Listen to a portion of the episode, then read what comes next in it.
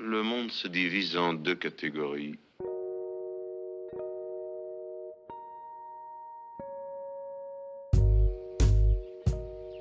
Toi, tu creuses. Toi, tu creuses. Toi, tu creuses. Toi, tu creuses? Toi, tu creuses. Toi, tu creuses. Toi, tu creuses.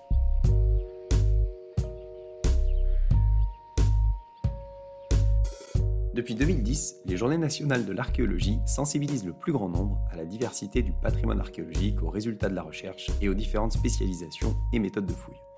En 2020, elles deviennent les Journées européennes de l'archéologie et 47 pays membres du Conseil de l'Europe sont conviés à y participer. Le ministère de la Culture a confié à l'INRAP, l'Institut national de recherche archéologique préventive, la coordination et la promotion de ces journées. Le temps d'un week-end, tous les acteurs du monde de l'archéologie se mobilisent pour faire découvrir au plus grand nombre les richesses et les coulisses de cette science. À Toulouse, le musée Saint-Raymond a ouvert gratuitement ses portes et accueilli les 18 et 19 juin le village de l'archéologie, qui a regroupé sur deux jours les acteurs locaux de la discipline.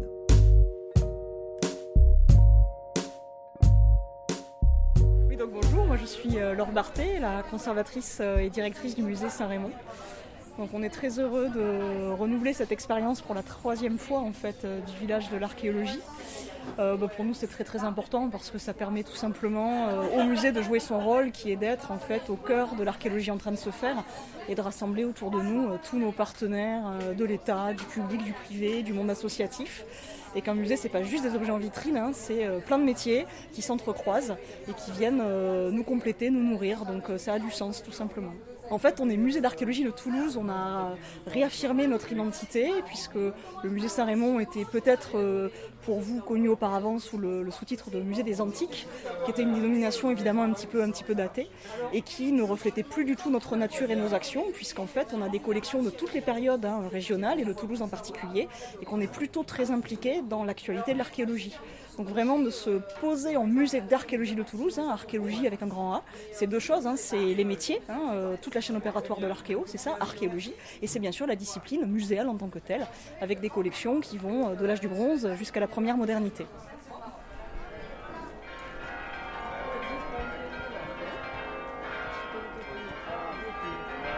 Eh bien, je m'appelle Mathieu Scapin, je suis médiateur culturel au musée Saint-Raymond. Et si nous sommes tous réunis ici, c'est pour fêter ben, l'archéologie, hein, que ce soit locale ou nationale. Et c'est un bon moyen de faire connaître ce merveilleux métier et toutes les sciences qui, euh, qui sont tout autour euh, au plus grand nombre et de manière gratuite si possible. Parce qu'ici, l'idée de ce village, c'est donc d'avoir un peu tous les acteurs de l'archéologie euh, locale, on va dire. Eh, Exactement, de l'association jusqu'à l'entreprise euh, privée, jusque euh, aussi à l'État, mais aussi aux partenaires, aux partenaires institutionnels que sont les, les bibliothèques, mais aussi l'INRAP, etc. Tu veux dire que l'archéologie, on a un peu l'image souvent de, de l'archéologue qui est toujours sur le terrain, qui passe son temps à faire des trous. En fait, c'est pas ça, c'est pas que ça, Ah bah, l'archéologie. C'est pas que ça, puisqu'il y a aussi nos collègues de la, cons- de la restauration, hein, donc euh, une entreprise qui, qui participe aussi à, à la mise en valeur de ces objets, que ce soit dans les musées ou autres. Et donc, euh, c'est pas que euh, le monsieur ou la madame en train de gratouiller euh, son carré de terre, mais euh, c'est aussi tout un ensemble, un panel de, de différents savoirs et savoir-faire qu'on veut présenter aujourd'hui. C'est un musée qui parle d'archéologie, que ce soit dans ses objets, mais aussi dans toutes ses composantes, on va dire, de l'institution, des métiers, etc. Donc oui, c'est le musée d'archéologie du coin et qu'il faut absolument venir voir, ça c'est sûr. Sachant que vous avez en plus une programmation assez euh, étonnante parfois pour un musée, puisqu'on se rappelle de la, dernière nuit des musées, qui mélangeait, euh, peut-être tu peux nous en dire un mot? Bah oui, la dernière nuit des musées, c'était tout simplement sur Star Wars. Donc c'est pour montrer aussi que la culture populaire, parce que c'est aussi un pan du musée, hein, quelque chose qu'on développe, la culture populaire, euh, elle prend, elle digère, elle vous montre de l'archéologie, de l'histoire, de la mythologie, un peu de manière détournée. Mais nous, on aime, présenter ça au public parce que ça permet aussi à certains de rentrer dans le musée, alors qu'on pourrait se dire, hein, un musée d'archéo, c'est des vieilles pierres, c'est des trucs pétés. Non, en fait, ça parle de choses très, très hétéroclites et, intéressantes. Et donc la culture pop, permet aussi euh, de mettre un pied euh, dans cette institution qu'est le musée Saint-Raymond euh, d'une manière un peu décalée. 65 millions d'années qu'ils ont disparu. Deux chiffres là, c'est énorme la différence. Alors Jean-Luc Boudarchuk, directeur adjoint scientifique et technique pour l'ancienne région Midi-Pyrénées. Euh, l'INRAP, ben, c'est le grand opérateur euh, public euh, et historique euh, en archéologie préventive. Et on est chargé sur l'ensemble du territoire, hors collectivités territoriales qui se sont dotées de services archéo, de procéder à l'ensemble des diagnostics archéologiques. Et on est par ailleurs le grand opérateur public pour le secteur du marché des fouilles. Et du coup, la présence de l'INRAP sur un village de l'archéo, ça, paraît euh, couler de source, d'autant que donc on est au musée Saint-Raymond et, il y a quelques salles du musée Saint-Raymond qui sont remplies euh, de choses euh, découvertes par l'INRAP et par l'AFAN auparavant. Et par ailleurs, l'INRAP a aussi une mission donnée par l'État de communication, de vulgarisation et de publication scientifique donc euh, ça correspond aussi euh, à un des axes euh, principaux du musée Saint-Raymond. Donc on est un petit peu comme des poissons dans l'eau et en tout cas on est très très bien accueillis une fois de plus. Merci. Ici. Ça c'est le trou occipital. C'est de la on regarde Homo sapiens. Ouais, vous pouvez vous toucher derrière là. C'est votre colonne vertébrale là. Donc moi c'est Benjamin Marc Biel, je suis préhistorien et je suis aussi chargé de communication du laboratoire Trace. Donc le laboratoire Trace, euh, c'est un laboratoire de recherche en archéologie basé à Toulouse, sur le campus de l'université euh, Toulouse euh, Jean Jaurès. Euh, c'est ce qu'on appelle une UMR, une unité mixte de recherche, euh, c'est-à-dire que c'est une, euh, structure qui va accueillir, fédérer des, archéologues et des... pas que des archéologues, hein, pas que des, chercheurs, également des, des, techniciens, du personnel administratif, autour de la recherche en archéologie, ces personnes appartenant à différentes institutions. Euh, parce qu'en archéologie, en fait, on travaille jamais tout seul. Un archéologue qui travaille seul, ça, ça n'existe pas, ça n'existe plus en fait. Hein. Ça a pu être le cas euh, au, début de, l'histoire de, la discipline, mais euh, actuellement, c'est systématiquement un travail d'équipe. Voilà, donc le laboratoire Trace, c'est un, laboratoire de recherche assez important, hein, puisqu'on est, on est parmi les plus gros laboratoires de recherche en archéologie en France. On a au sein du laboratoire euh, des spécialistes de la préhistoire la, plus ancienne, hein, jusqu'à euh, des spécialistes de, l'époque euh, moderne. Voilà l'idée qui a, qui présidé un peu à cette participation au, village de l'archéologie, c'était bah, de montrer un peu notre activité, parce que c'est vrai qu'un laboratoire de recherche archéologique, pour le grand public, on ne sait pas forcément ce que c'est. donc l'idée c'était de venir ici, de sortir un peu du, côté euh, académique, universitaire, euh, chercheur, et euh, des structures comme le musée Saint-Raymond sont, sont là en fait pour faire ce lien entre les chercheurs, le monde académique et, et le grand public, et ils le font, ils le font très bien.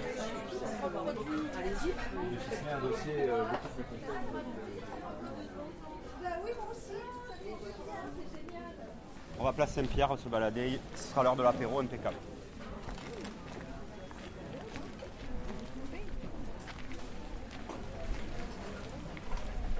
Alors bonjour, euh, je suis Maïté Nasson, je suis archéologue au service euh, archéologique de Toulouse Métropole.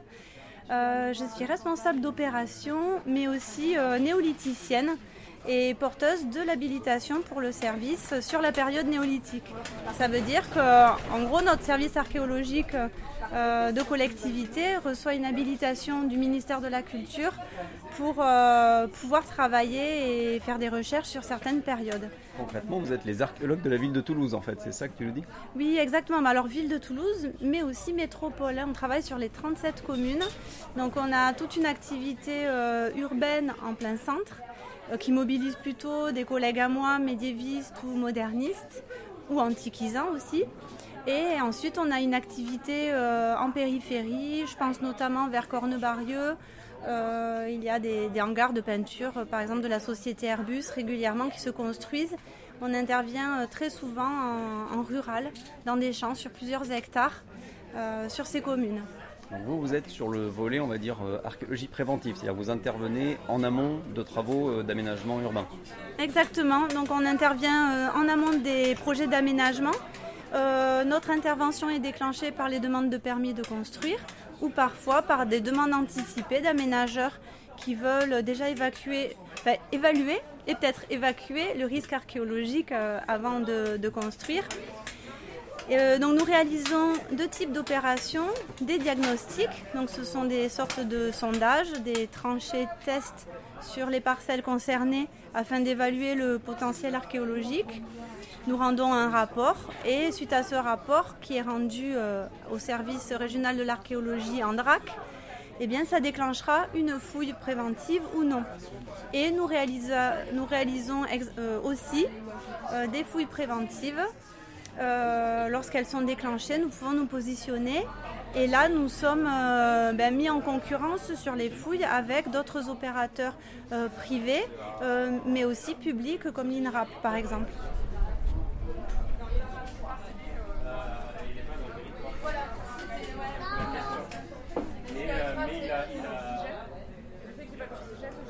Il n'y a pas de développement des bactéries, il n'y a pas de décomposition des matières organiques. Donc là, on va retrouver tout ce qui est Moi, je suis Émilie Dubreuc et donc je suis euh, archéologue, euh, spécialiste du petit mobilier euh, métallique, protohistoire et antiquité et je travaille donc chez EVA qui est une entreprise privée et qui est euh, la deuxième euh, structure en nombre de personnes euh, qui fait de l'archéologie préventive en France, après l'INRAP. Alors on intervient surtout oui, pour les fouilles préventives. On peut maintenant intervenir des fois un petit peu en amont pour notamment faire de la prospection géophysique ou ou sur de l'étude de bâti. Mais la plupart du temps, c'est pour faire des fouilles euh, sédimentaires euh, dans le cadre de, projets d'aménagement du territoire. Et donc là, vous venez nous parler de, mort, a priori. Il y a un, magnifique squelette allongé dans sa. Allongé dans quoi en fait C'est pas un sarcophage Non, en fait, mes collègues de la médiation ont tenté alors, de reconstituer une sépulture en fait. Donc on fait une sorte de caisson qui imite la terre pour euh, voilà, essayer de, replacer le squelette dans sa tombe. Euh, tombe qui est souvent euh, seulement creusée avec parfois des aménagements de type cercueil, mais parfois il s'agit juste d'un, voilà, d'une, fosse. Et donc voilà, l'idée c'était d'essayer de reconstituer voilà, le squelette dans sa tombe, parce que le contexte en archéologie hein, c'est souvent très important. Ça permet de donner pas mal d'infos en parallèle de l'étude des, des ossements et, de, et du travail que peut faire l'anthropologue qui dans ce cas-là est ma collègue euh, Chloé Girardi. Donc tu veux dire que dans l'idée, c'est pas juste de déterrer et de sortir des os Non. Hein, c'est toujours. Euh, ça, c'est l'image qu'on avait un peu des archéologues. Euh, du 19e siècle, voire un petit peu aussi des archéologues récents américains qui, remplissent les salles de cinéma. Mais là, en l'occurrence, non, il est important vraiment de comprendre dans quel, dans contexte donc là, pour dans le cas d'une tombe, c'est d'essayer de comprendre euh, s'il y a un cercueil, s'il est enveloppé dans un linceul, euh, si sa tombe est aménagée, parce que parfois on a des tombes très aménagées euh, qui permettent bah, aussi après de discuter du statut, par exemple, de la personne, du statut social.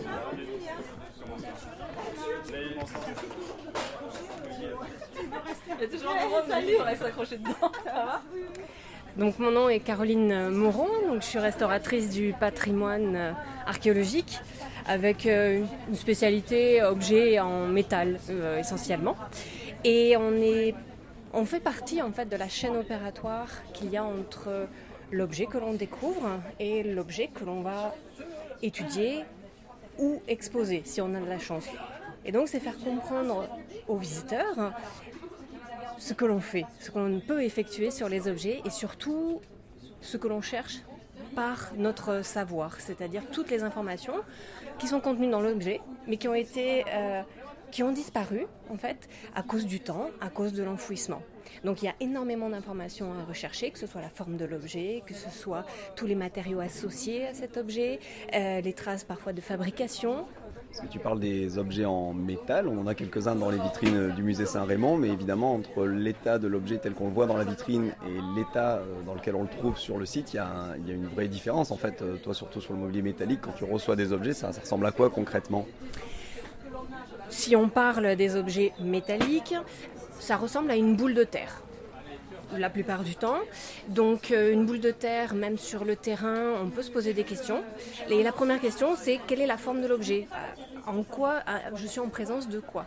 Donc les premières choses qu'on peut faire, c'est passer une radiographie, par exemple. C'est le plus simple et le moins destructif pour un, pour un objet.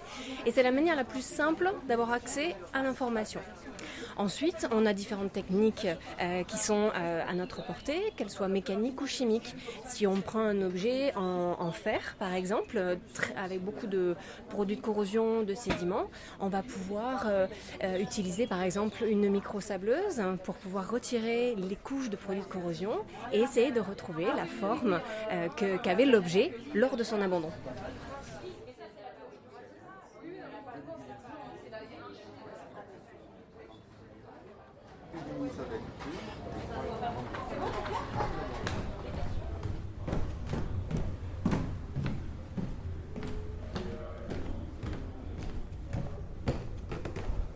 Nous sommes au sous-sol du musée Saint-Raymond, qui expose notamment de nombreux sarcophages. Et quand on rentre, on a l'impression presque de rentrer dans une grotte avec la même odeur un peu minérale et la fraîcheur.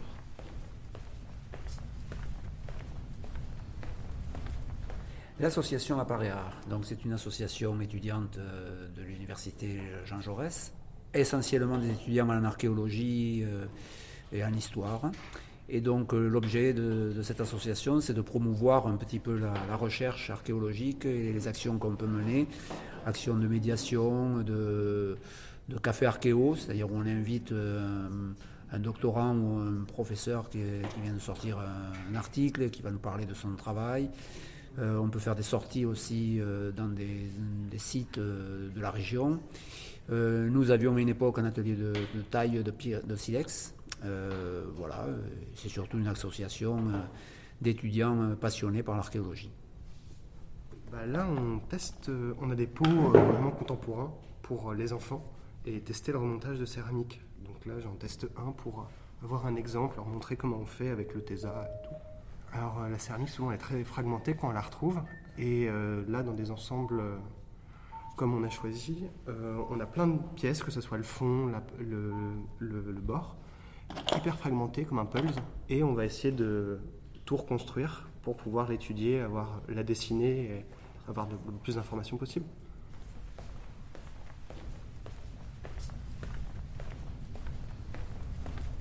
l'association des Lires d'encre, euh, c'est une association qui, a maintenant 22 ans.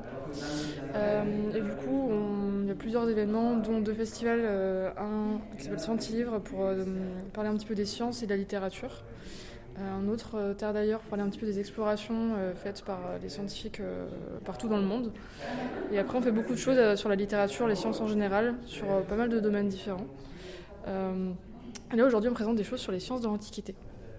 Donc on présente euh, comment Eratosthène a réussi à, calculer la circonférence de la Terre il y a 2200 ans, avec seulement un chameau et un bâton en bois.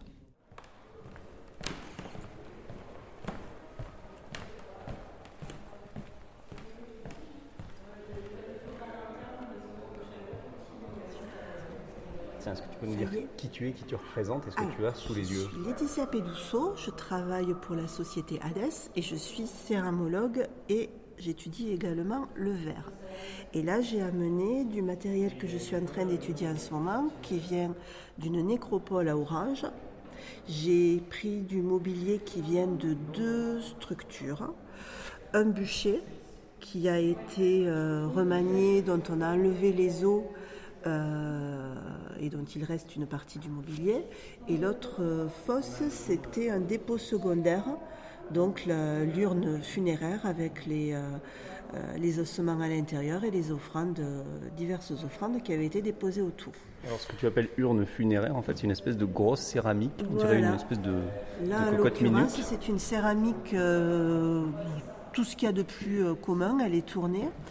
Euh, et le couvercle aussi, c'est des céramiques qui pouvaient être utilisées pour, euh, d'autres, euh, dans d'autres circonstances, pour du stockage certainement, voire de la, de la cuisson. On a des petites fioles en verre qui sont absolument mignonnes et magnifiques, en verre coloré. C'est de la pâte de verre blanche opaque avec une anse bleue. Donc j'ai eu du mal à trouver des, références pour faire des comparaisons. Et, et c'est pas commun. Voilà, donc j'ai encore plus de mal à trouver des références. Et c'est des, petits objets de toute petite dimension, ça fait quoi? Ça fait 4-5 cm Ça, ça euh, servait à quoi? Celle-là doit faire 6 cm, oui, 5 ou 6 cm, et c'était vraisemblablement des, euh, des, contenants à parfum, comme les, les balsamères qui sont là et là. Voilà, ça c'est tout des, des contenants pour des huiles parfumées.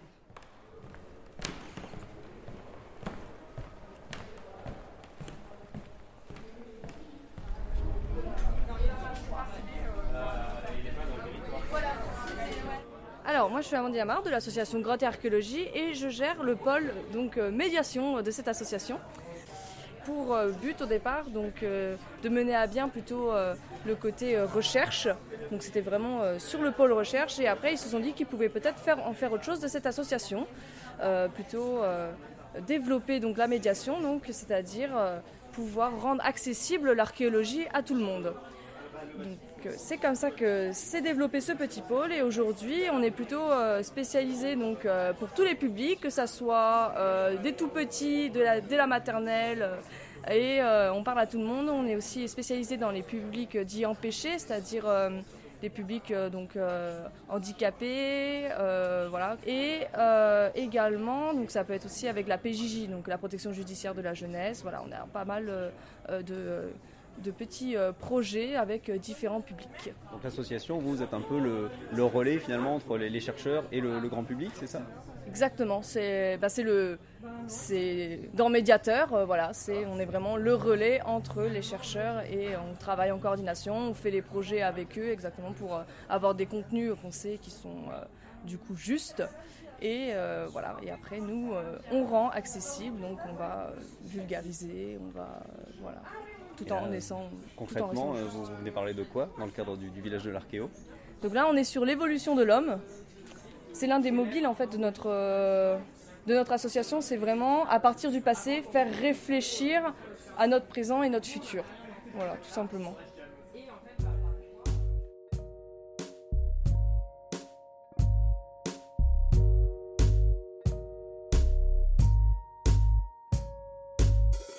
C'était Retour sur le village de l'archéologie de Toulouse, un podcast réalisé par Benjamin Marquebiel dans le cadre des Journées européennes de l'archéologie 2022. Merci aux équipes du Musée Saint-Raymond, de l'INRAP, du Laboratoire Trace, du Service archéologique de Toulouse Métropole, des sociétés EVA et ADES et des associations Materia Viva, Apparia, Délire d'encre et Grotte Archéologie.